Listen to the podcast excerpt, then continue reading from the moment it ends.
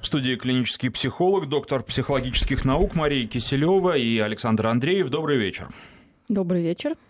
Ну и сегодня начнем со спорта. Наверное, здесь э, главный спорт, спортсмены. И одна из последних новостей. Тренер по фигурному катанию Татьяна Тарасова заступилась за фигуристку Медведеву. Она сказала, что средства массовой информации затравили молодую спортсменку, и можно процитировать. Просто я это сама читаю, у меня волосы встают дыбом, просто накинулись как на живое мясо. Что люди могут знать об этом? От чего уходят, расстаются с тренером, от чего уезжают? Такая идет травля в ее сторону, самая настоящая. Это была Цитата Тарасовой. «А что касается Медведевой, то она сделала достаточно много заявлений, но а, больше всего, конечно, все началось с того, что она поменяла своего тренера. Ну и вот такое ощущение, что она не может после этого каким-то образом вернуться в ту колею, в которой находилась. И одно из последних заявлений Медведева это то, что она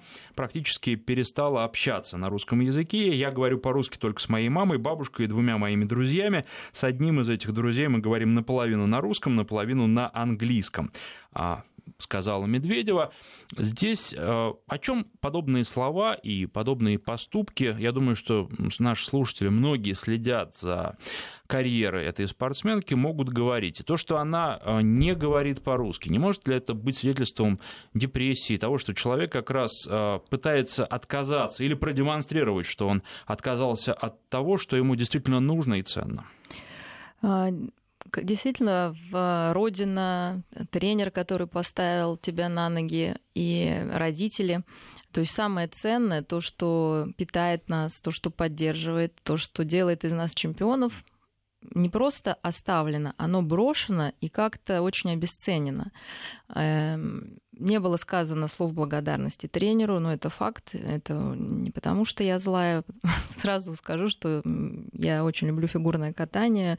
Безумно всегда любила эту фигуристку. Э, действительно восхищает ее грация, ее скорость, ее подход к делу. И вы знаете, мне очень-очень хотелось верить, но я такой оптимист, к сожалению, наверное, неисправимый, что э, второе место на Олимпиаде действительно ее не сломает так, как она это говорила ну, так очень легко она отнеслась на словах сначала. Вот.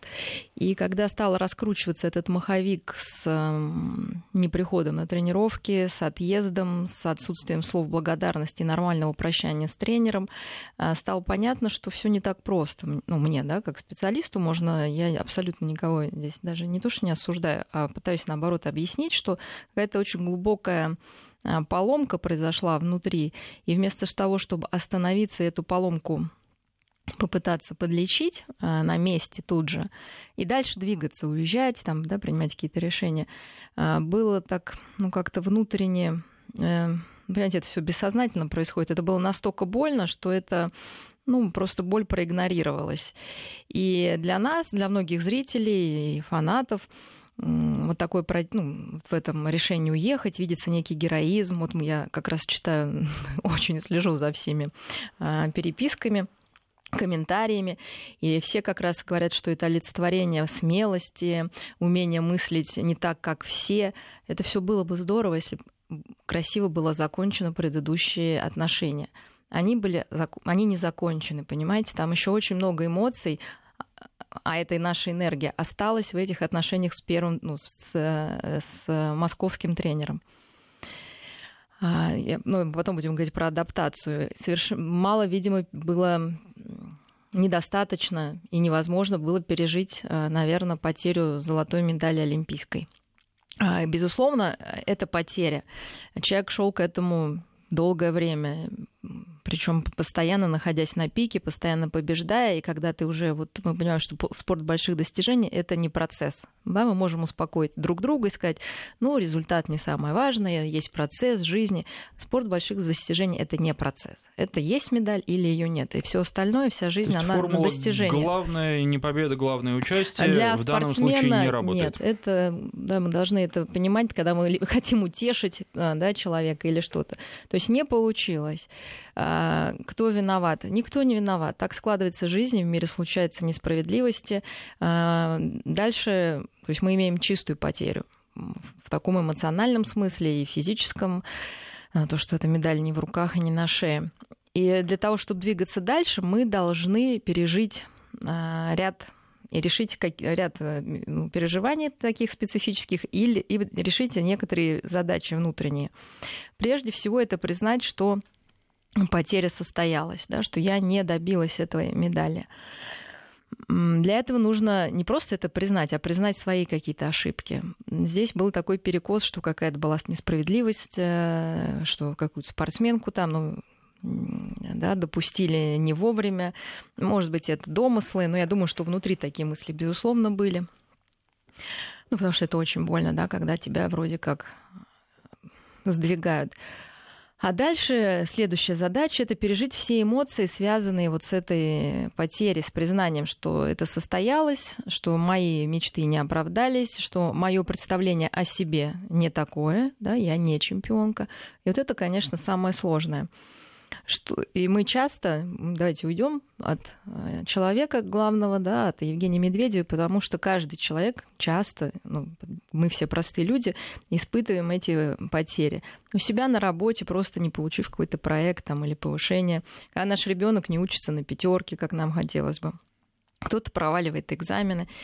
Э, то есть мы начинаем с того, что признаем, что этот факт совершился, все, э, виноватых, ну вот таких вот, да, чтобы их казнить, нету. Да? Мы ищем какую-то долю собственной ответственности и вот с этой долей работаем.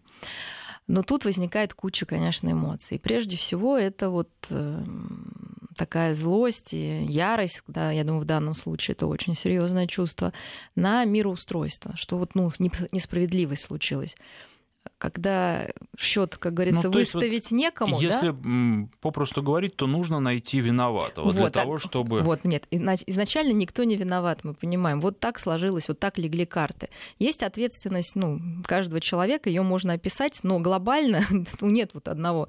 Но, естественно, мы хотим найти его, да, и мы ищем, а, да, в данном случае это тренер чувство не пережито, да, потому что не нашлось сил прийти и попрощаться, да, ну, какой индикатор. Также мы, э, например, расстаемся с нашими любимыми часто, не закончив эти отношения. Мы расстаемся так со своими родителями, уезжая в другой город.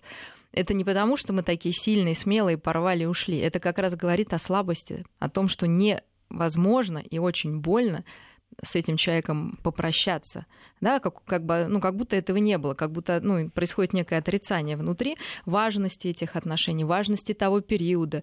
Самого главного чувства нету благодарности, оно в ненависть превращается, в некую зависть превращается, да. И с этими, с богопсятием, это все лежит у нас где-то как в голове, да, или на сердце. И начинать новое с этим багажом, ну, это огромная нагрузка. Это огромная нагрузка, которая, если не перерабатывать, а там дальше, понимаете, пошла эйфория. То есть, понимаете, у нас была сначала депрессия, мы вроде как переживали, что все плохо, а дальше новое отрицание реальности идет эйфория.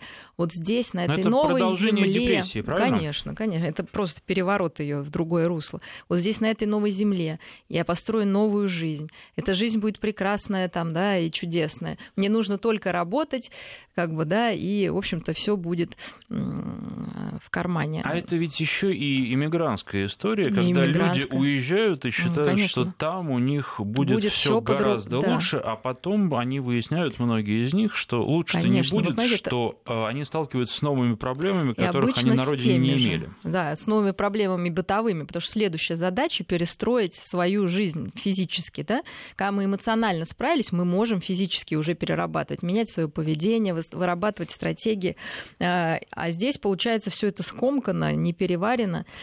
И, соответственно, что мы имеем? Что человек уехал, и постепенно ну, происходит тоже параллельный процесс адаптации, достаточно сложный, а, потому что это совершенно другая страна. Девочка молодая, с одной стороны, это гибкость, с другой стороны, это отсутствие опыта и возможности как-то справляться. Мы понимаем, что олимпийский чемпион, там, серебряный призер, все равно он остается просто человеком. Вот все, что мы испытываем в жизни, и они это же самое испытывают. Но просто нам кажется, что они должны как-то с этим безумно справиться, но это не всегда возможно. И дальше вот этот отказ какой-то, да, отказ от языка, отказ от еды мы читали, да, что там питается другой какой-то совершенно да, едой совершенно другой способ тренировок. Мы понимаем, что наша советская, вот мы говорили про учителей, российская система — это дрессура. Да? Нам говорят, что делать мы должны. То есть она вся прописана. Сегодня ты встал 6, выпил там стакан сока, пришел на тренировку, 150 прыжков, 88 отжиманий, все прописано. А там свобода. Но, Понимаете, вам... С одной стороны, ведь наша система, она жесткая, с другой стороны, она... для ребенка, наверное, она с психологической точки зрения и проще может быть, потому что не надо самому думать, ты должен и только выполнять тоже и, и да. нести ответственность, понимаете? А здесь, ну я просто сталкивалась с других вещах, даже в медикаментозном, вот как у нас, например, люди больные диабетом или там что-то, нам говорят, у вас строгая диета, вы должны исключить сахар, да, или вот вам перед операцией нельзя это есть. Если врач заметит, что вы там это съели, а вам понятно, будут промывать мозги, вас будут ругать, хотя вы оба взрослых человека. А там нет, вам не может врач запретить что-то есть. Он может рассказать о негативных последствиях, и может у человека создаться иллюзия, ну, у нашего человека, там-то они привыкли, они так с детства воспитываются. А у нашего человека, конечно, может потеряться ориентир. Ну, вроде мне не запретили, мне ничего не указывают, наверное, так и может быть. Я думаю, что это тоже играет такую шутку, потому что, как сказал комментатор вчера, я уже сейчас запуталась, кто, но неважно, что потерялась опора. Да? То есть раньше была опора в виде вот такого суперэго строгого тренера, да, в виде э, обстановки знакомые, в виде, не знаю, любви болельщиков, которая была вот всепоглощающая. А сейчас ничего не осталось, нужно все выстроить заново. Может ли человек, не переживший еще ту утрату, вот так вот адаптироваться к такой сложной новой ситуации? Я думаю, никто из нас бы не смог. Это нужно сесть и разбираться. Это очень сложно. И, конечно, вызывает много сочувствия эта ситуация. Какой-то, ну, я не знаю, прям... Я вчера, говорю, настолько тоже, тоже была расстроена ну, просто вот ах, да, и ты при этом внутри понимаешь, а не могло быть по-другому, на что, на что была надежда, что вот так можно на щелчок все изменить? Ну и, наверное, нужно понимать еще, что речь идет о ребенке. И Конечно. мы видим, что многие спортсмены, да, они раньше взрослеют, чем э, ну, люди, которые спортом не занимаются. Да. Опять же, мы не знаем, какие психологи с ними работают, насколько умны и прозорливые их тренеры. Вот в данном случае, судя по всему, а, тренер психологической частью спортсменки, новый тренер, я имею в виду, не занимается. Почему? Он как раз, возможно, говорит правильные вещи, которые спортсменка повторяет, что мне нужно время, это минимум полтора года. Но я на месте тренера бы сказала, закончи отношения с э, своим прежним тренером. Просто позвони и скажи спасибо, то что все, что я вижу, ты умеешь, сделал этот тренер. Вот этого не произошло и не происходит. И как она сейчас приедет и будет на одном еще арене, представляете, какая эта нагрузка, она еще увеличится. Да, то есть она входит в защиту, ее поведение, ну, Медведев, защитное, понимаете? есть Когда человек она в защите, приобретает еще таким образом врага, который будет ну, рядом как с ней. в голове, вы понимаете, никто никому не враг, все взрослые люди, ну, мы все зрители, поэтому вот это преувеличение, что кто-то кого-то ненавидит, да, они сами себя внутри ненавидят, поэтому любая ненависть, она как бы умножается сразу. Кто кого ненавидит? Все, ну, сопереживают, ну, удивляются. Всегда есть фанаты и у футбольных клубов, и у, у боксеров, но это не то, что разрушает спортсменов, ну, я уверена уверена в этом. А вот это как раз мелочь, разрушает то, что внутри. Внутри есть ненависть какая-то, ну, прежде всего к себе. А когда она есть к себе, что у тебя не получилось, а человек очень самокритичный, да, но вообще все спортсмены, а вы, я сейчас была в мегаспорте Алина Загитова, которая идеально все делает. Боже мой, так там на расстоянии, вот ты ее видишь, там сколько, 300 метров, не знаю, да, у меня плохо с глазомером, ты чувствуешь, как она волнуется. Хочешь сказать, что ты волнуешься? Ну, не, ну ты уже все сделала, просто катайся. Не может человек, да? Но у нее другая история, у нее какая-то там гиперответственность, и, мне кажется, изнеможденность какая-то как раз. А здесь защитная, да, посмотрите на лицо. Вот я вчера наблюдала, но второй раз, ну, то есть в пятницу, в субботу, ну, лицо, ну, оно вообще маска. Да? Ну, вот, кстати, э, Тарасова в этом упрекала журналистов, что нельзя критиковать взгляд спортсменки, якобы злой. Да не а злой Откуда он был. у нее злой взгляд? У нее взгляд, к сожалению, растерянный, Раст... сказал Конечно. Тарасова. Я тоже удивляюсь, кто говорит, что она с вызовом. Да с каким вызовом? У меня такое ощущение, что, вы знаете, как она как ватная, да, как будто ее накачали какими-то как раз успокоительными, да, вот просто забили вот эту тревогу. Внутри там все разрушено, есть некий вот, каск, ну, вот этот фасад, как такой действительно и растерянный, и неуверенный.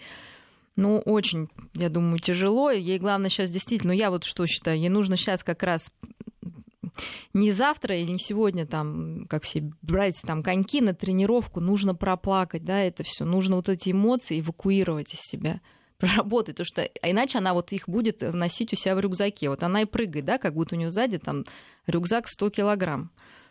Вот. Откуда возьмется легкость? Она не возьмется. Это не вес лишний, понимаете, и не ненависть чья-то. Это свои переживания, которые давят. Да? Не зря же все у нас как в народе, да, давит, давящие чувства, там, дыхание не то, да, в груди все от депрессии у нас э, ну, нарушается, ну, мы дышим неправильно, ну и так далее, то прочее. А, и вот, а мы все должны признать, что действительно это очень сложно, это вызов, и нужно время, и никто вот так на раз не делает а, Конечно, нам хотелось. Представляете, так раз вышел человек новый, да? Вот такая она была год назад одна, а тут раз она новая, с другой стороны, на новом языке, и как будто ничего раньше не было. Как это возможно? Никак. То есть то, что она еще борется, бедняжка, прям жалко, знаете, ну это тяжело очень. А, вот. Но спасибо ей, спасибо, конечно, нашей Алине Загитовой. Э, конечно, Мегаспорт, мне кажется, там готов был за нее прыгать. А я такого тоже никогда не видела, я сама фанат этого спорта. Но вот чтобы так включиться, Сейчас чемпионат России в Саранске, вот я, например, полечу, никогда в жизни за этим не следила. Спасибо за то, что они привлекают внимание, потому что нам всем есть чему учиться. Во-первых, это форму держать, я имею в виду физически, детям это образец. У меня дети все сразу пошли на каток, даже сын, которому вообще не надо. Мама, я хочу научиться все таки кататься. То есть это огромный стимул для всех. И, безусловно, умение справляться как с победами, так и с неудачами. Потому что для каждой спортсменки вызов огромен. огромен да? И как они справляются, мы можем Почему мы любим спорт, да? Потому что мы можем из безопасного своего местечка, там, да, на диванчике с тортиком и с чайком, просто посмотреть, как вообще-то люди умеют со собой справляться да, другими способами или не справляться, и проанализировать и свои чувства. Мы ее жалеем или нам хочется ее добить. Да, это же тоже о нас говорит. То есть у нас мы больше садисты или действительно мы готовы эмпатически отнестись даже к человеку, которого мы осуждаем, потому что она, безусловно, сейчас в слабой позиции, и никакого осуждения здесь, ну, это глупо просто. Что осуждать? Это не, нас это вообще не касается, действительно. Да? Мы можем испытывать разочарование, что нас не порадовали, но это опять к нам какие-то вопросы уже. А виновата ли пресса действительно в том, что спортсменку затравили, или виноваты другие люди? Наверное, вот можно сказать, что виноваты родители, которые когда-то, даже не сейчас, а когда-то давно не заложили вот это умение расстаться с тренером, не обсуждали это, не предвидели это. Но ну, И нужно... новый тренер, который тоже не подготовил спортсменку. Он, ну... наверное, ведь э, ну, взрослый тоже человек э, с опытом, и Конечно. он должен был понимать, что у нее возникнут проблемы. Э, действительно формирующийся человечек и действительно нуждающийся в поддержке тех, кто сильнее. Ну, неизвестно, значит, кто сильнее в этой компании. Может быть, она самая сильная. Ну, может быть, она оказалась, к сожалению, самой сильной. Потому что если человек сам принимает решение, уходит, и никто не сказал, не поддержал, не научил э, заканчивать отношения. Но мы видим, что и в семье там, да, и семья, ну, брак распался, ну, ее мама с папой не живут. Мы же не знаем, как это произошло. Может, это тоже был такой обрыв, э, разрыв и все. И кажется, что завтра нужно начать с нового листа. Ну и она, в общем, слепила отношения с тренером из отношений своих родителей. Ну, не без этого. Мы не можем все точно скопировать на 100%, да, здесь мы даже, я не берусь за такие да, глубинные интерпретации, но то, что э, в голове не было, э, да, вот этого... Ведь даже, смотрите, интересно, потому что э, Алина Загитова, она же тоже расставалась с тренером и тоже ушла с катка, но она вернулась с букетом цветов и осталась. Да, и она стала чемпионкой. То есть она нашла в себе силы, или ей все-таки, я думаю, даже ну, и подсказали, что так будет правильно. Даже если ты обижен, ну, ты должен закончить эти отношения хорошо. Да, чтобы у тебя, первое, не осталось осадка какого-то. Второе, ты будешь встречаться с этим человеком Как? Как можно уйти? Мы тут, я говорю, просто иногда э, в метро поругаешься, а потом где-то встретишь, тебя судьба сводит, и стыдно становится, да, что ты там как-то себя повел некрасиво, а тут в одном обществе. Э, и, конечно, это возможность вернуться, да. А ей, я думаю, было страшно, она бы не ушла. Понимаете, ее сердце там, наверное, осталось. Вот, а тело, видите, оно не слушается нас, если мы сто процентов в него не вкладываем душу. А какая-то прям разрыв происходит. Действительно, опоры нет. То есть она потеряла то, что там имела и в психологическом, мне кажется, и в техническом да, плане, и в какой-то вот этой опоры, но не приобрела пока другого. В общем-то, процесс естественный. Вот что я хочу, наверное, сказать, что это естественный процесс. Это не трагедия, это не комедия, это не драма, да? Это естественный процесс. Было бы странно, если бы это пошло по-другому. Но Значит, это, могло наверное, порваться может в другом превратиться, месте. по крайней мере, для спортсменов в трагедию и в окончание карьеры. Ну, конечно. Вы знаете, что, да, но это не кончается жизнь. Я вчера сказала своей дочке, говорю, слушай, говорю, я бы вот, говорю, сошла, с- говорю, а ты бы что сделала? Она говорит, мама, я бы плакала, плакала, а потом бы я позвонила маме, и мама бы мне сказала, у тебя еще вся жизнь впереди, успокойся, ложись спать, и мы будем двигаться дальше. Не обязательно, да, вот туда, куда тебе кажется сейчас правильно. Я думаю, у каждого в жизни есть история, когда что-то не получалось, и казалось, что это конец жизни, а потом оказывалось, что это, наоборот, ее начало. И мы, собственно, начинаем более интересный э, путь. А Вот этой жизни м, 19-летней, мне кажется, это ну, для многих людей и сто лет будет, ну, как сказать, за сто лет они не успеют столько сделать и столько вот добиться. Поэтому здесь важно не обесценить то, что было. И это будет опорой, что я уже многого добилась. Да? Я могу добиться еще, могу не добиваться. Да? Вот снизить вот этот накал тревоги, что я обязана. Вот я сейчас вот, знаете, в чем я скажу, в чем ошибка журналистов? Может быть, как раз великие тренеры скажут, что это здорово, что они пишут, что у нее еще есть время до Олимпиады. Давай вставай на коньки, хватит раскисать. Да? Вот это вред. Потому что это бред. Понимаете, это вред, потому что это бред для психики. Невозможно, не проплакав, не пережив, не дав себе паузу, взять коньки и 4 года еще пахать до следующего. Но это бред, понимаете? Это, вот это бред. И он может разрушать маленького человека, потому что она считает, что так и надо. Что она-то думает? Да, вот я мало, вот в меня верят, здорово. Ну, мало ли, что они верят. Пусть они сами встанут, что-нибудь сделают. То есть это тоже чрезмерность ожиданий, да? Они, может быть, позитивные, но они вот как раз давят-то на нее. А При не этом, то, что наверное, говорят, что она ничего не может. Большинство тех людей, которые просто наблюдают за происходящим со стороны, они думают, ну, второе место на Олимпиаде, это же тоже... Это, Ну, для это нас, же второе место да. на Олимпиаде. Ну вот, вот мы Какова опять... трагедия? Не стала первой. Еще вся жизнь впереди, еще все вот, но можно. здесь мы вот на грани, да? То есть сначала мы должны пойти за человеком. То, что я сказала в начале, что да, это в каком-то случае просто огромное разочарование, потому что все вот предыдущее, оно было ради этого. И мы идем, ну, как вот вообще переживается потеря, ну, как психологи, мы идем за этим. Слушаем, плачем, да, переживаем, всех ненавидим. Когда это от- от- отпустило, мы говорим, отлично, не получилось, поплакали, поненавидели, а теперь встаем и строим новые планы. Реалистичные, реалистичные, да, по времени важно и по своим возможностям. И идем этими шажками спокойно, не оглядываясь на то, что про вас кто-то сказал. И это, в общем-то, наверное, для всех рецепт. Клинический психолог, доктор психологических наук Мария Киселева. Мы продолжим после выпуска новостей. Альтера Парс с Марией Киселевой. Клинический психолог, доктор психологических наук Мария Киселева и Александр Андреев. И чтобы завершить тему Медведевой, скажите, а старый тренер, она может поставить точку в этих отношениях? Она Вот может я сама об этом, что- позвонить, она может э, каким-то образом помочь. Но все-таки ведь не чужие люди, Медведева ей не они Конечно, и столько лет вместе человек, провели. да. Или только хуже будет от этого? Не стоит это делать, э, и Медведева Ну, сама должна к этому прийти. Ну, я бы, наверное, могла так сделать. Вот если бы я оказалась в такой ситуации на месте тренера, на месте тренера, ну, если не позвонить, то есть, ну, я вот просчитываю, что может э, спортсменка подумать. Она может ну, то есть ей может быть неприятна эта жалость, да, или какой-то снис... Вот она может это воспринять, но это ее проекции будут, да, к сожалению. Но в таком случае, возможно, можно написать да, какой-то поддерживающее письмо, что я вижу, как ты стараешься, и действительно ты делаешь там невозможное. Ну, да, можно, как взрослый человек, конечно, я думаю, это было бы каким-то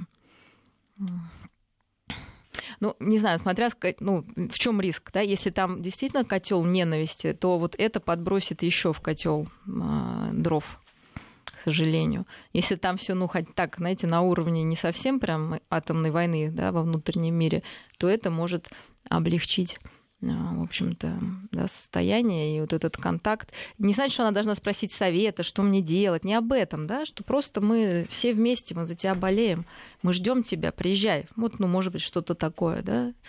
И мы все понимаем, действительно, это сложно. И ник... вот я повторюсь, что никто. Давайте спросим, а кто бы справился на ее месте?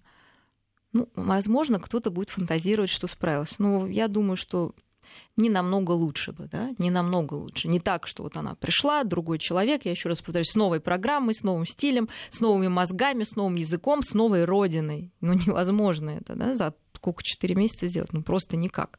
Минимум год должен пройти, а тренер дает полтора года. То есть тренер-то как раз, может быть, понимает, но девочка бежит, да, ей хочется, хочется, хочется.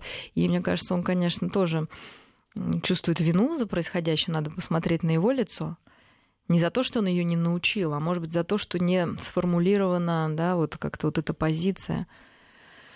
Вот. Ну, пропускать нельзя. Я считаю, что, можно сказать, может быть, нужно было пропустить сезон. Ни в коем случае тоже нельзя, да, пропускать, потому что ты выпадаешь из соревновательного процесса. Вот. Ты должен все таки чувствовать конек соперника, что ли, да, и находиться в таком сложной ситуации, без всяких преувеличений, очень сложная. Главное, чтобы действительно она не переросла в неразрешимую. Пока это просто процесс. Да? Мы должны отпустить немножко его, вот, а потом будем думать о результате. Вот здесь я бы сместилась в сторону процесса, и действительно девочка совершенно молодая, и неизвестно вообще, какое у нее предназначение в этой жизни. Мы не знаем, да, никто не знает. Только ей будет 90. Вот мы возьмем у нее интервью, и, возможно, она расскажет об этом событии как самом счастливом в своей жизни. Я думаю, оно ее очень да, изменит. Как о Я надеюсь, событии. как о поворотном. Да? Либо она сейчас поймет, что надо делать внутри себя, либо она может поменять свою жизнь и прекрасно ее прожить. Так, а видно, что у нее есть все для этого, да, и трудолюбие, и яркость, и мозги. И, надеюсь, будет поддержка, которая любое ее решение примет. Вот. Здесь нам нужно успокоиться всем, потому что мы в ней, почему мы так нервничаем? Мы в ней видим себя.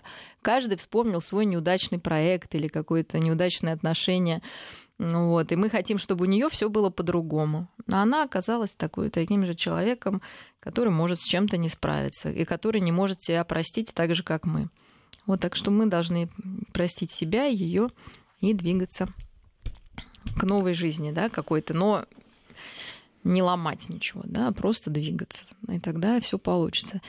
Ведь, понимаете, э, наша жизнь питает нас, что это привязанность, да, очень такая позиция, то есть это человек зависит от эмоционально от кого-то значимого. И, конечно, привязанность к тренеру, она была, да, привязанность к родине, она была, я скажу, есть. Вот. И оно оттягивает от себя а, силы. А привязанность действительно закладывается нашими мамами, нашими первыми людьми, которые о нас заботятся. И сегодня День матери, и всех а, хочется поздравить и терпения, и силы, и смелости а, со своими детьми, с, может быть, будущими детьми. Мне хотелось бы вот всем пожелать. Теперь о других детях и о молодежной субкультуре, потому что существует э, такое понятие, как рэп, есть поклонники, есть а, сами рэперы, которые тоже вот непонятно. Они такое ощущение, что ну, вообще это калька. Это калька с а, того, что есть на Западе, да, а на Западе рэперы ходят где-то вот там на грани, а то и за гранью закона. У них какие-то проблемы с законом периодически возникают. Они такие люди, которые занимаются, в общем, отрицанием а, существующего, плюс они криминальная какая-то субкультура, вот это все где-то происходит на грани, да, они а, как будто бы оттуда вышли, ну или хотят показать, что они оттуда вышли, хотя на самом деле вот тамошними не являются. Наши все это пытаются копировать, в том числе разнообразные поступки, которые вызывают вопросы, там, пляж на чужих машинах, из-за чего у них возникают э, проблемы с законом, да, которые тоже разрешаются. Но, с одной стороны, вроде мелочь, да, могут компенсировать ущерб, с другой стороны, а, мы видим, что если человек известный, популярный, и вот это вовремя не остановить, то это может потом зайти ну, вообще конечно, очень далеко. За ним идут. Да? Но изначально рэп появился действительно в черных районах Нью-Йорка, и, а, конечно, а, совершенно случайно и от бедноты, когда одну какую-то там монотонную да, пластинку или фразу, чтобы вообще хоть как-то разнообразить жизнь, пытались а, проиграть по-разному, да, одно и то же, много раз одно и то же, да, и, конечно, основная тема в рэпе это не музыка все-таки, а текст. Да? И текст обычно раньше затрагивал социальные какие-то проблемы и рассказывал о неравенстве, о вот каких-то там вещах, о борьбе за социальную какую-то справедливость, как это ни странно. То есть, и, в общем-то, по, по сути, то, чем Медведева тоже занималась, она тоже боролась за справедливость. Ну, мы все пытаемся бороться, а, Потому что, ну, когда все справедливо, мир понятен, да, ты сделал хорошо, тебе хорошо, там, сделал плохо, тебе плохо, да, и можно выстроить систему, но мир сложнее, он бывает и несправедлив, да, и вот от этого тяжело. Но мы не об этом, да, о рэперах. А, я бы не сказала, что у нас это калька, хотя действительно порой выглядит смешно, мне кажется, просто наш менталитет вот русского человека, он тоже очень построен на какой-то, во-первых, борьбе с несправедливостью социальной, а потом вот э, сам этот текст, а, ведь ну, музыка, опять же, это не, не главное да, в рэпе. Главное вот этот монотонный, долгий текст, который, по идее, ну, если он бессмысленный, то смысл вот в этой бессмысленности, да, а если он со смыслом, то там же действительно, если прислушиваться, бывает прямо, знаете, такие, ну, прям Достоевские, я бы сказала, да, какие-то вот такие фразы, которые молодые люди э, в общем-то, используют, тем самым, ну, мне кажется, и находясь в поиске ответов на самые важные жизненные вопросы и о смысле жизни, да, и о отношениях, потому что даже в самой какой-то нелепице чаще всего, часто бывают какие-то крупицы. Ну, либо это просто способ эвакуации а, знаете, это есть такой тест у нас в психологии 60 слов, когда ты просто просишь человека назвать 60 слов. Интереснейшая вещь, да, каждый человек называет свои 60 слов. И вообще сейчас выдам, наверное, секрет, очень, я имею в виду для своих будущих пациентов, очень информативная методика. Вот такая простая методика. Вот рэп — это что-то примерно эти 60 слов, да, только там их побольше. И вот э, выходит весь такой вот внутренний мир. Я не, ну, понятно, я осуждаю преступность, даже если это административное нарушение, потому что действительно молодые люди могут воспринять это как призыв к действию. Но, с другой стороны, это отличный инструмент обращения к молодежи. И я бы в этот рэп бы прятала да, какие-то призывы ну, молодежные организации лучше бы общались с молодежью через рэп. Чистая, да? добрая, вечная. Вот, понимаете. То вот если это в рэпе, это услышится. А если это, понятно, на лекции о добре и зле, а, то с большей вероятностью это будет а, проманкировано. Тоже способ такой. Кстати, я посмотрела исследования. Рэп любят а, люди с высокой самооценкой, да, э, которые любят общаться, которые, кстати, менее зависимы от общественного мнения. Вот. Ну, там есть проблема, да, когда мы независимо от общественного мнения, у нас есть проблемы с моральными нормами, да, в том числе а, с юридическими нормами, да, потому что вроде как это не важно. Вот этот аспектик мы имеем всегда а, в голове. Вот. Ну, а так незамысловато, но, знаете, иногда вот я так общаясь с молодежью, послушаешь, а я всегда прошу дать послушать, что вы там в наушниках слушаете, ну, чем вы наслаждаетесь, тоже много говорит о характере человека, поэтому родителям я бы рекомендовала слушать иногда рэпчик, вот, чтобы лучше понять своего ребенка и, может быть, даже где-то вместе с ним написать да, какой-то свод правил в рэпе, я думаю, будет значительно лучше действовать, чем э, да, просто на бумаге какие-то указания. Теперь а, вроде о детях и подростках поговорили. По поводу взрослых. Совсем недавно обсуждали, как могут э, школьникам помочь психологи. Сейчас предложили психологам в школах работать не с детьми, а с учителями. Ну вот и с врачами еще надо, да. Будет есть... ли э, от этого больше пользы? Потому что понятно, что детей очень много, и психолог, ну, чисто физически, если он даже один, даже хороший на школу, он не может э, за ну, всех детей контролировать, ну, со всеми говорить. Во-первых, дайте все-таки о детях и о школьном психологе. Он не должен и не нужно контролировать всех детей. В каждой школе, ну, 10 человек от силы, да, и это нормально, да, я не имею в виду коррекционные школы, там и ситуация другая. Вот. А так их не так много. Но а, идея работать, я не знаю, как с учителями, но с врачами, а это люди все-таки тоже социально, эм, то есть работа задействована на общении постоянном, которому а, сопутствует эмоциональное выгорание. А, вот как мы понимаем, что у нас эмоциональное выгорание? То есть действительно нам кажется, что наш труд неважный, да, что нас не уважают. Вот, поэтому такие вот вспышки, может быть, на, ну, на какую-то мелочь э, ну, по большому счету это мелочь, да. Редко вот случаи, когда там прям учителя, ой, дети там что-то бьют, плюют, но это вот из ряда вон. Но, тем не менее, учителя реагируют, может быть, более э, насыщенно, действительно, они эмоционально выгоревшие в прямом да, и переносном смысле этого слова. То есть нету ресурса справляться вот с этой ну, фрустрация, как по-русски, по-нормальному, да, ну, когда э, то, что ты хочешь, там не получается. Не получается контакты с, учителя, с, учитель, ой, с учениками, а может быть, еще и с учителями, да, тоже специфическое общество. И, в общем-то, для врачей, например, придумали такие балентовские группы, когда собирались врачи, они обсуждали там, ну, случаи, да, тяжелые, сложные случаи, где они просто могли выговориться, потому что такое учитель? Это чаще всего женщина, да, она там отработала, э, вот ей нервы там все попортили, действительно, человек эмоционально очень вовлекает является, то есть у нее нет границ. Чему мог бы научить психолог? Да? Вот этим границам собственной ответственности. Да? Вы не можете изменить Васю Иванова, вы не можете изменить его родителей. Значит, вы его только можете как-то изолировать, нейтрализовать. Да? Не нужно пытаться сделать невозможно. Вот. И потом собственные границы. Почему я из-за этого переживаю? Ну неужели мнение Васи Иванова, даже если он сказал, что я там плохой учитель, ну как это меня должно разрушить, да? Это самооценка, безусловно, учителей. Это психологи могли бы сделать.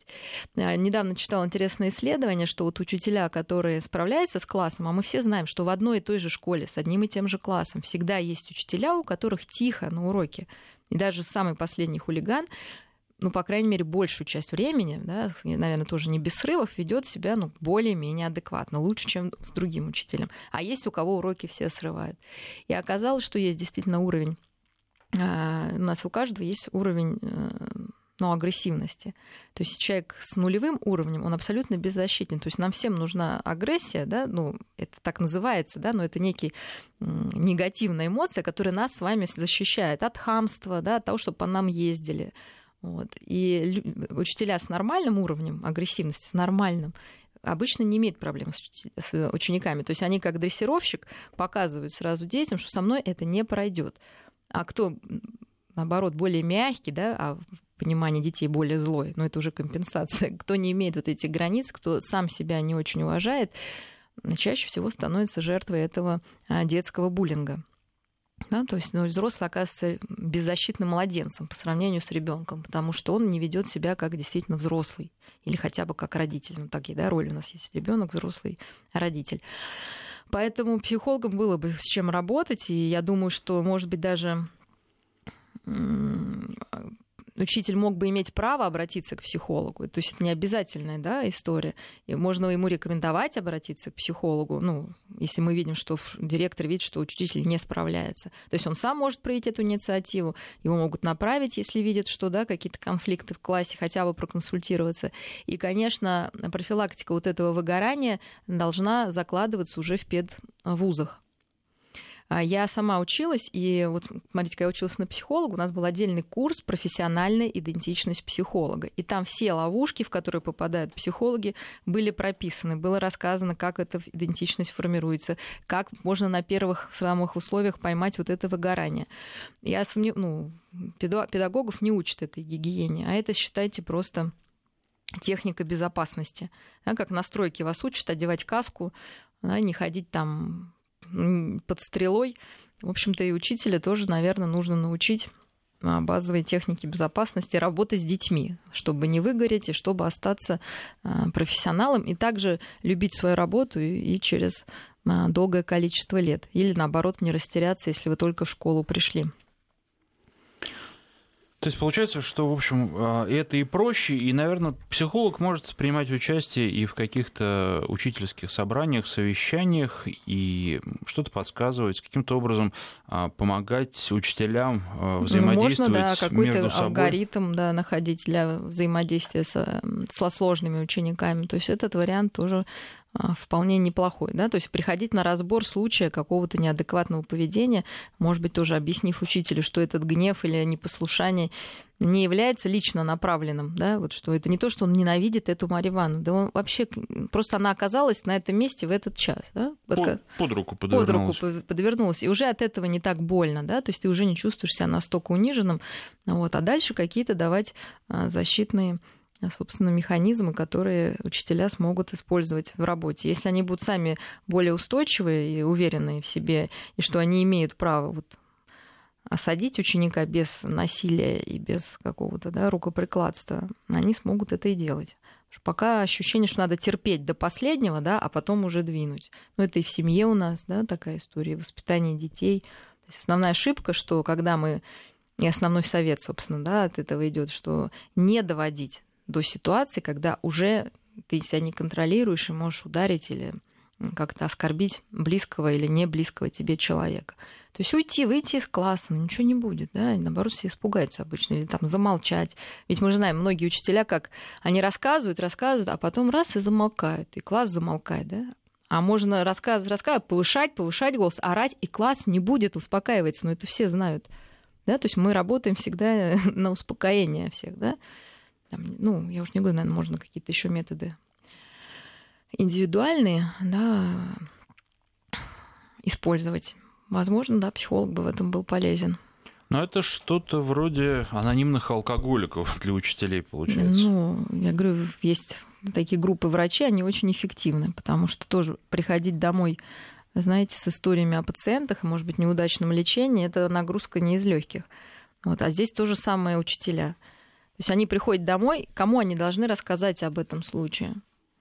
пожаловаться мужу, слушайте, у него свои проблемы, тем более слушать, а такая чисто, знаете, такая какая-то полусплетническая, да, что ли, история. О, сегодня Иванов, там, кому, с кем? С кем? Да, друг, если они просто друг с другом, они сливаются в этой ненависти, да, там сложно, или наоборот, они начинают спорить. То есть а нейтральный человек а, может эту ситуацию увидеть, наверное, более а, широко и попытаться решить ее. Поэтому я за такую идею. Вопрос, согласятся ли учителя, потому что у нас немножко, конечно, все хотят излечить. Ну, это как вот мама приходит с ребенком, да, и ты понимаешь, что проблемы в любом случае и в ребенке, и в маме. Ну, так это мягко сказано, да. Вот, это чаще всего в маме. Вот. Но она же никак это, надо же признать для начала такое. Исправьте моего ребенка. Ребенок откуда взялся? Ну, не из капусты, да, мы понимаем точно. То есть была какая-то цепочка, которая сделала его таким. Вот и ученика есть цепочка, которая сделала таким, и учителя есть цепочка, почему вот это срывается, а та нет. Ну, вот поэтому во всем нужно разбираться. И массово это сделать, наверное, не так просто. Да? Надо смотреть условия каждого, да, как это, что дано у вас, чтобы исправить ситуацию. И последняя тема, у нас меньше четырех минут остается, но, собственно, вопрос только один. А, на этой неделе появилась информация о том, что россияне назвали а, те зарплаты, которые, по их мнению, необходимы им для счастья. Разные суммы называются, в два раза примерно отличаются для разных регионов эти показатели, но э, речь даже не об этом. Сумма... А от настоящей зарплаты не написано во сколько да, раз? Да, да, да, нет, ну тут э, сравнивают с э, МРОТами. И нет, там... ну это глупо, просто интересно, насколько это реально да, для человека и насколько отличается от сегодняшней зарплаты. Ну, я думаю, что можно примерно такие сравнения провести, и отличаются, ну, где-то в 4 раза, где-то в 10 раз э, от того, что люди реально получают. В среднем мы, конечно, не берем высокие зарплаты, но вот от среднего уровня, угу. да, отличаются, но могут, могут там, в 10 раз да. отличаться, да, то есть существенно. А, мне, когда я смотрел на это, а, вспомнились истории, когда люди неожиданно выигрывали какие-то а, большие очень деньги в лотерею, и очень многие, подавляющее большинство, не могли не этими деньгами распорядиться нормально. То есть вот вопрос, собственно, один такой. А если бы те люди, которые называют эти суммы, эти суммы действительно получили, они бы стали счастливы? Смотрите, закономерность такая. Если не хватает действительно какие-то базовые потребности, вот, ну, здесь э, это сложно, ну, тогда в, в цифрах мне сейчас сложно сказать, но, в принципе, было исследование, по-моему, э, до 100 тысяч, да, как бы вот так. Опять же, это разные регионы, не могу сказать сейчас, в каком было. По-моему, чуть ли не в Москве, то есть где зарплаты, ну, чуть больше, да, нужно было бы платить. Ну, в общем, конечно, такая, до какого-то момента уровень счастья действительно может, то есть растет зарплата, растет и уровень счастья, корреляция положительная. Дальше, чем богаче человек, да, он тем более часто может испытывать и быть подвержен депрессиям, и, собственно, конечно, это счастью никак не способствует. А, когда нам, да, мне здесь, можете знать, что расстроило, что такой большой разрыв, то есть это просто какая-то мечта, это не цель. Да? То есть люди, когда это говорили, они вообще оторваны. Да, то есть они просто о чем-то мечтают, они, они, даже не знают, не как это. Они, ну, это не, реализовать они, это. они не могут это реализовать. Да? То есть если бы это было хотя бы там, на 30-40%, да, там, ну, в два раза, но если это в 4, в 10, это просто какая-то абстрактная цифра. Я думаю, они даже не понимают, э, ну, как бы, что это такое. То есть, ну, будет у них там, я смотрела, да, 200 тысяч. Вот они думают, что на 200 тысяч, там, может быть, я себе что-то куплю. Но они не понимают, что когда они это купят, это потребует дополнительных расходов, им все равно будет не хватать. Да, например, я куплю дорогую машину. Дорогая машина требует дорогого обслуживания. То есть в итоге в сухом остатке, вот ну что, как я не знаю, они могут на себя потратить или отложить, скорее всего, будет оставаться столько же. Да, они захотят покупать более дорогую одежду. Сделает ли это их счастливыми? Ну нет. Дорогая машина? Нет. Да, вот, ну, действительно, если тебе нужно улучшить там жилищные условия не в плане там престижности, а в плане там не одна комната, а две, чтобы разделить детей, это поможет. А если просто, да, я не хочу жить здесь, мне кажется, я перееду в Москву и стану счастливым человеком, бред, да?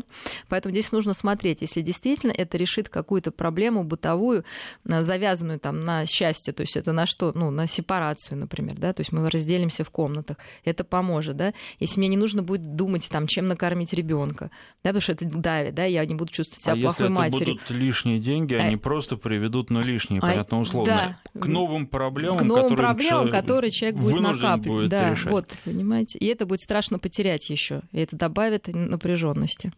Спасибо. Клинический психолог, доктор психологических наук Мария Киселева.